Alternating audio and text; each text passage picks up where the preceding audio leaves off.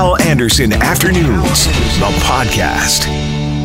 I uh, emailed my friend Sean McDonald, who teaches negotiation over at Asper School of Business, uh, to chat with him about what role negotiation might be able to play as police and other authorities deal with protesters and rioters. And so I'd like to play the conversation uh, from a couple of hours ago. I recorded it here at my home studio.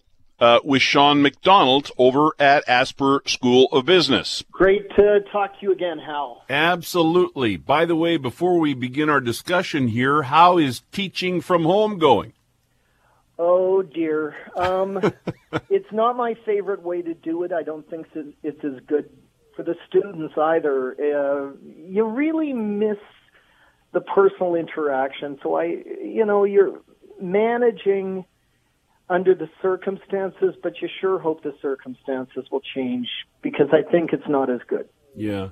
Uh, I wanted to have you on today because you teach negotiation at Asper, and it seems to me that as I watch these protests and the rioting, there is an element of negotiation in there. Some police chiefs and police forces are approaching it in support, taking their gear off, marching with the protesters. Others are using the strong arm approach. Yep. There has to be a middle ground here somewhere, right? Well, the first thing I'll say about it is if you are, this is a very complicated issue. Yep.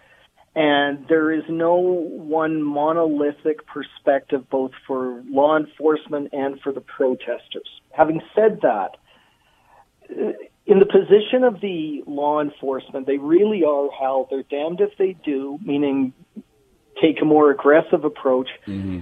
Uh, they'll be criticized for being too aggressive and perhaps even brutal. They're damned if they don't, meaning if they take a very passive approach, they will all, also be criticized this time for allowing criminal behavior to occur right right within their sort of eyesight. Mm-hmm. So the question becomes is can you segment this? And, and my own view is to an extent you can. Here's what we know. We know that the worst of the violent actions occur later at night. At, at night. And what that means is that uh, the the legitimate protesters follow the law, get their messages across, which are certainly need to be heard, and then in many cases have have gone away when the curfew set in and when it gets dark, and that's when a more dangerous element comes in, and that's probably where the the point in time that you do need to take a tougher approach. So as mm-hmm. it gets darker, that's also when it, you know, I'm generalizing here, but it gets yep. more violent, and right. that's where I think a little more uh, uh, coordination amongst law enforcement is needed, and we saw more of that last night. Mm-hmm. Uh, but it also means that that we have to, to a certain extent, try to figure out, you know, when is this a legitimate form of freedom of speech, and when is this being taken over by a bunch of uh, men and women with bad intention. And when you get the men and women with bad intention, it seems that's the point in time.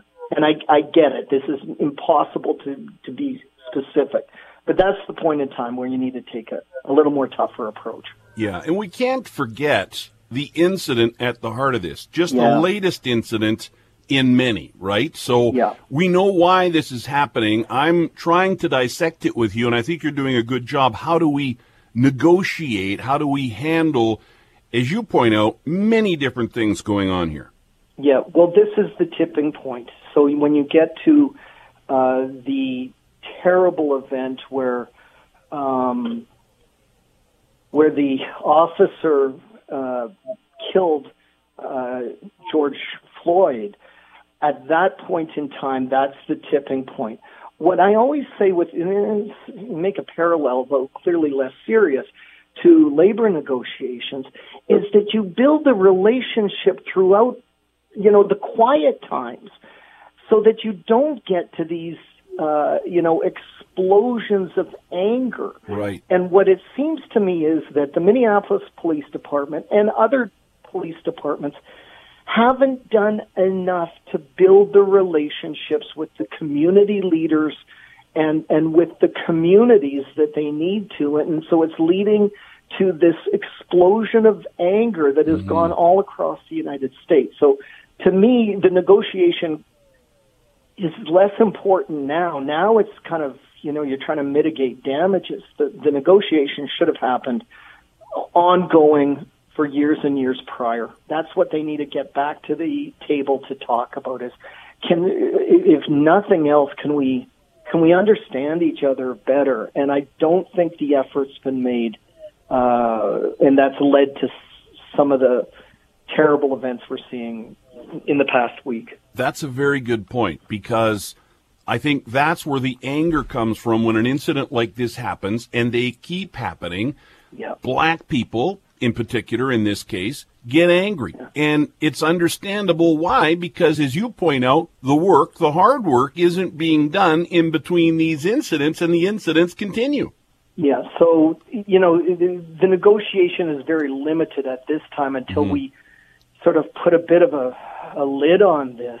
Um, it, it needs to be said that it, it's such a, it, it, it uh, it's almost transfixed with the coverage the last couple of days. Yeah. And it really is so very sad that it's it's you know conti- that we continue to have this problem and that they haven't uh, uh, improved the relationship. That's that's mm-hmm. uh, something that should have happened. Yeah. And you know, you and I have talked in the past about negotiating disputes between the government of Canada, the federal government, Ottawa, and yeah. indigenous people in this country. And it wasn't all that long ago. I know it seems like a lot longer ago, but it wasn't all that long ago. We had uh, blockades that we were dealing with, a much more peaceful way to protest. And now I look at that and I see what's happening now and I think, boy, that option isn't all that bad compared to this. It's a, it's still has some similar principles. Mm-hmm. Yep. And that is that the relationships that we have with the indigenous community and the relationships in particular down south in the African American community are not there, Hal. Mm-hmm. They're, they're, they're not there. And I realize, and a lot of your listeners are saying, you know, you, I'm listening to a discussion between two, two white, white guys, guys, with right. okay jobs. Yeah. What, how do they understand mm-hmm. us? And fair, but I, I do think that we know enough to know that we got to get more more of this dialogue going, and then from that ag- agree to address some of the more systemic uh, difficulties that have been pointed out over time. Sean, thanks a lot for this. Appreciate it. Thank you, Hal. Thank you for calling the Stardust Drive-In Theater. Showing Friday, Saturday, and Sunday, June 5th, 6th, and 7th is Trolls World Tour. Showtime is dusk, approximately 9:45 p.m., with the gates open at 8:30.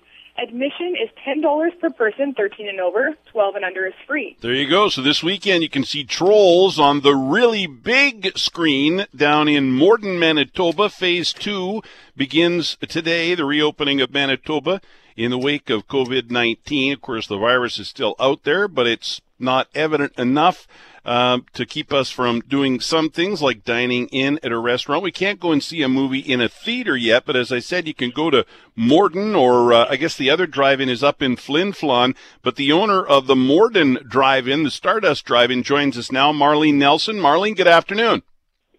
Good afternoon. Thank you for doing this. So, Trolls this weekend, how has business been? You guys have been, what, at it a couple of weeks now? Something like that, eh? Actually, no, this will be our first weekend. Flin Flon has okay. been open for a couple of weeks. Yep, but this will be our first weekend. So there must be some there must be some excitement then. I would imagine people are anxious to get out and do something and now they can do it safely at the drive-in. That's correct. Yes. So uh, tell us what that experience is going to be like. Are there any changes? Have you had to do things differently or, or I guess nothing major, eh?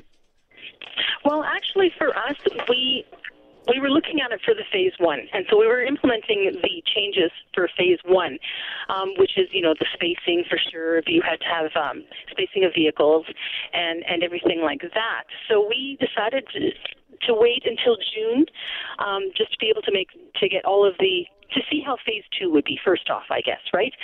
And um, so they're saying that we don't have to put a limit on our capacity, but they are emphasizing that there has to be the social distancing.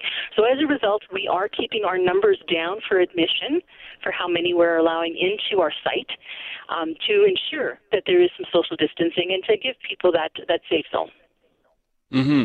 And what about snacks? I mean, that's you know between movies or during an intermission, you know, you run and get snacks. Is that going to be different? It is going to be somewhat. Um, first off, we'll be offering the, the menu at the ticket booth so that everybody gets a menu so that they can see what's available and, and the pricing and everything like that right in their vehicle. You will have the option of, of either uh, sending one person from your vehicle and, and placing an order or picking up that way or calling in and, and placing an order. So then um, we would call you back and say, hey, your order is ready to go if you're doing cooked food. So that's one of the unique things about a drive-in theater is you're not limited to just, you know, those quick little snacks. You're able to, if you haven't had supper, no problem. We can help you with that. We've got your popcorn chicken. We've got your chicken fingers. We've got your hot dogs, french fries, poutine, every, all of the uh, different things. We even have like pierogies of, of four different types. So, um, yeah, we we offer something a little bit different that way as well. And I'm sure you're talking to the people in Morden, and I, would imagine, well, you do anyhow uh, every summer, but you're going to get people from all over the place. But I would imagine there's a pent up demand for something like this. You may see big crowds, although you're going to be limiting the crowd. Yes, yes, that's exactly right. We're hoping that that people who have not experienced it before as well will take this opportunity too. It gives them the perfect chance to be able to get out and experiencing something that's that's a little bit more normal, right? As I mentioned, you're one of only two um, uh, drive-ins operating in the province of Manitoba. Do you see this as maybe an opportunity for a comeback for you? Because it's been tough for drive-ins over the past little while, and and this might be a real opportunity for you guys. Well, you know, I think that what it is an opportunity for is for people to realize realize that it is in their back back backyard, right? That we, we do still have this option. I think that's where the opportunity is. Because one thing I have to say is that since we went digital in 2016, our crowds have been fantastic. People have been coming for the experience. Um, it made people aware of us being there, and this also gives people because now we're really looking for safe ways of doing it. And there is like you couldn't look for anything better for social distancing or or for being safe, right, than being in your own vehicle. Um, so I mean, the people you came with. they're the people you know, right? So, um, so there's there's all that aspect as well. I think that we've been very fortunate. We've seen a rejuvenation in the in the drive-in industry since the um, switching over, converting to digital. Well, and I think that's great because we've lost so many drive-ins. Um, and I have uh, very fond memories of being a kid and going to the drive-in in Lethbridge, Alberta, with my mom and my dad, my my sister. It was a lot of fun. So I'm glad that people are going to be, uh, and especially movie fans, because they can't go uh, I know in, in my house the popcorn is being missed. Maybe the popcorn's being missed more than the movie. So you may see me drive down to Morden to make sure that I, I get my uh, my popcorn fix. So best of luck, and I'm I'm glad that uh, you're able to get back to business and that you're seeing a bit of a resurgence. And, and I think you're going to see a big demand uh, for the movies on your very big screen down there in Morden. Hello, there's Barrett. Hi, Barrett. Hal Anderson here. How are you? I'm well. Hal, how are you? Excellent. Hey, um, I had a big Doctor Dolittle intro there for you. Uh, I, do you talk to the animals? You can sound like the animals. Do you talk to the animals? Um, I, I wouldn't say that I, I talk to the animals all that much. Although the group that I'm working with here today, we did mm-hmm. actually uh, get in the middle of two uh, male snipe that were uh, making noise to try attract mates, and uh, we made some snipe noises and we had two male snipe uh, sniping back at us, if you will. So I guess maybe, yeah, actually, um, I was going to say no, we don't, but um, mm. there's a whole group of kids here today that would say I was lying if I said that. So sometimes well, I was, do talk uh, to the animals at Fort Whyte. I was talking to an animal on the weekend. Uh, I, I came face to face with this creature last summer and it happened again on the weekend. He ended up in my garage, probably there for a couple of days, and I just happened to open the man door into the garage at the right moment, face to face with this. You know what that is? Can you tell from the call? I'm guessing that it's a Richardson ground squirrel, Hal. It certainly sounds like it to me. A little It, it is animal? actually it is actually mm-hmm. a ground hog, a woodchuck Oh, or a whistle a pig. woodchuck. Okay. Yes. Yes. Okay. Now, is that rare? Because I didn't even think of a of a uh, a, uh groundhog until my neighbor uh, Walter said, "Well, that's what it was," and then pictures online for sure it was was a groundhog. Are they rare? Mm, woodchucks are actually fairly common around uh, around the Winnipeg area and southern Manitoba surrounding us. Um, because they can eat just about anything that's plant material. Their food is pretty widespread. They're pretty relaxed animals, actually, usually, so they get along with people. Um, yeah, Not I, this uh, one. oh no, no, not in a garage. Um, we Yeah. actually have seen two woodchucks as we walked around Fort Whyte today. Uh, we've got a couple Mm. of families of them that folks can come here to see. So, yeah, um, Cool. they're not uncommon, but if you don't go looking for them, they're they are good at hiding. Let me put it that way. Yeah. Yeah. Well, he's uh, he's been a resident for at least a couple of years around here, and I'm happy to have him. But uh, he was not happy spending a couple days in my garage, going in there when the door was open one day, and then being stuck in there for a couple days. So he was glad to get out. He he wasn't terribly happy with me. No doubt. Um, no, they're definitely outdoor animals um, and would be far, far happier outside. Um, They are. Woodchucks weigh between uh, 5 and 10 pounds, and most of that is muscle. They look kind of roly poly, but uh, underneath that roly poly, they are strong. So I'm sure it ran Okay. hard as soon as it could. Well, I'm kind of excited that I've got a, a, a groundhog on the property here because I figure on Groundhog Day I can have some fun with that if I can convince the groundhog to work with me. We're trying to come up with a name, and we're hoping the groundhog will be cooperative. Well, that, yeah, good. I hope so too. Um, in this climate, the groundhogs come out a little bit later than February 2nd, but uh, yeah, you can definitely. You know what? They do hibernate. They have one long sleep all winter long. I would say in hmm. Manitoba, I, I love the Groundhog Day tradition, but I would say that once you see the groundhog up and moving around, then you can say that spring has arrived. Period. No more six weeks of winter if it sees its shadow or whatever. The just once you see them up and running, it's springtime. Gotcha. I got to get to some other animal stories. I've been Mhm. asking all afternoon for their uh, people to send in their questions or animal stories, but I want to get uh, the uh, word from you on Charlie the bear, the bear that was up the tree in Charleswood yesterday, that was tracked up the Assiniboine River out of town. Um, that was a, a happy ending to that story, but I'm hearing from other listeners today that they are spotting more bears in areas where they wouldn't normally see bears. Are we seeing more bears? You know, as far as I know, Hal, we're not seeing more bears uh, than we would in a normal year. Again, much like most of the wildlife stories we've talked about over the last several months, people are a little bit more aware, and we are spending more time outside and at home. Um, This time of year, and I'm pretty sure that's what happened with Charlie. This time of year, male bears are looking for a territory. Um, all of the big established males have all the good places checked out already. So you have younger first and second year male bears sort of leaving their home territory and making their way into the world, finding out that, you know, there's bigger, stronger bears in all the good places. And sometimes that means that a bear wanders into the city or a town or someplace that's just not a place that a bear would really want to be. Charlie's mm-hmm. behavior when he was in Charleswood, checking out up the tree, hiding until it felt it was safe, and then leaving sort of as the cover of darkness fell, that's very fitting with a bear that's really just exploring territory and found itself sort of accidentally in the city. You know, took a wrong turn off the Assiniboine and wound uh, right in the middle of Charleswood. Right.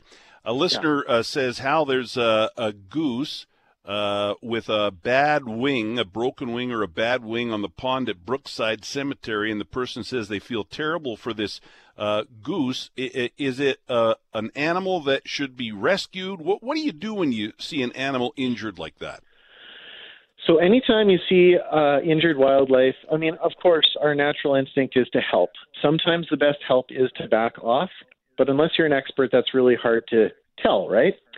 I would recommend that folks contact Prairie Wildlife Rehabilitation or the Wildlife Haven. Uh, quick Google will show you their contact info. They are truly the experts in Manitoba and would be able to talk you through what the best approach to that is. Sometimes that best approach is actually nothing because the stress of a rescue effort might be more damaging than just letting the animal live out or heal from whatever the problem is. They are the experts, though, and they are the ones to call. Um, at Fort Whyte, we'll offer a little bit of advice for keeping an animal safe while you call, but that's uh, really the best thing you can do is talk to those experts and follow their advice. And we're just about out of time. You're the animal expert. You're you're fantastic. I love having you on because you've always got the answer. Um, anything else going on in the animal world right now that you're aware of that we should maybe be paying attention to?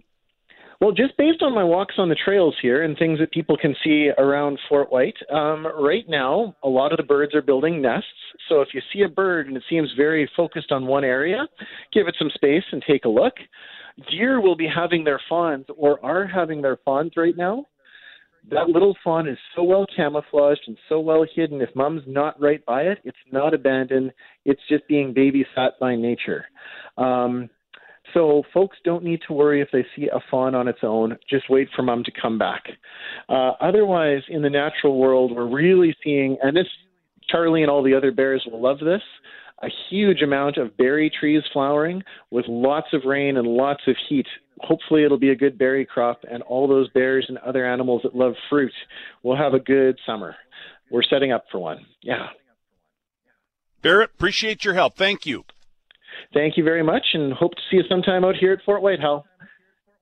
Yes, absolutely. Anything you want to plug? What's there's always stuff going on at Fort Whyte, but give us the website. And and uh, you said you had people out there today. There's always cool stuff happening out there. And I'm sorry I should have given you a chance to oh, no. to plug All one good. or two things. Go ahead. We are fortwhyte.org. Um, we've just opened, we're going to be opening tours up in through June. So you can actually go on guided tours again. Uh, a little bit of the what and why behind the uh, hows of nature. Um, so that'll be starting up in June. Do check the website because offerings will change pretty rapidly. That's uh, and if you're just looking for a place to walk some trails and see some wildlife like a mm. groundhog, like the deer, we are it's a peak season. We're doing well. Yeah. Barrett Miller, thank you very much. Thank you kindly. Have a great afternoon. Hal Anderson Afternoons, the podcast, is available on Apple Podcasts, Google Podcasts, and anywhere you find your favorite podcasts.